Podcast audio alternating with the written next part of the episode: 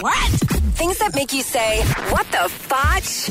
On Power 96.5. An 18 month child was recently found alone at a Massachusetts Target store.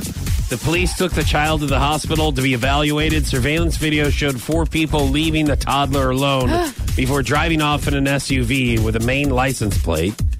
Uh, a man later called 911 to say that he accidentally left the child behind at the store.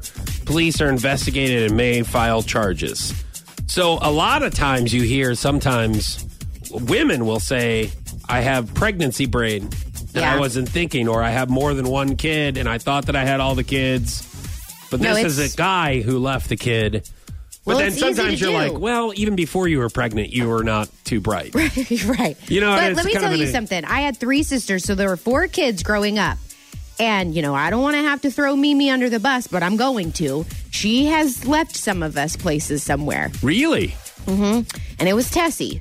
And Tessie has never forgotten about that. you know? But it's like you try to, you know, you're you're stressed out anyways because you have four kids. Yeah, and that exactly. There's You your know? first problem. You That's don't way even- you too can't many even kids to call be them- having. Exactly. You can't even call them by their own name. Yeah. And then you think everyone's in the car just to get down the road and realize, whoops, we left one. You know, it's easy to do. Now this is something that that is an okay conversation to have, but this this was a guy with three of his buddies.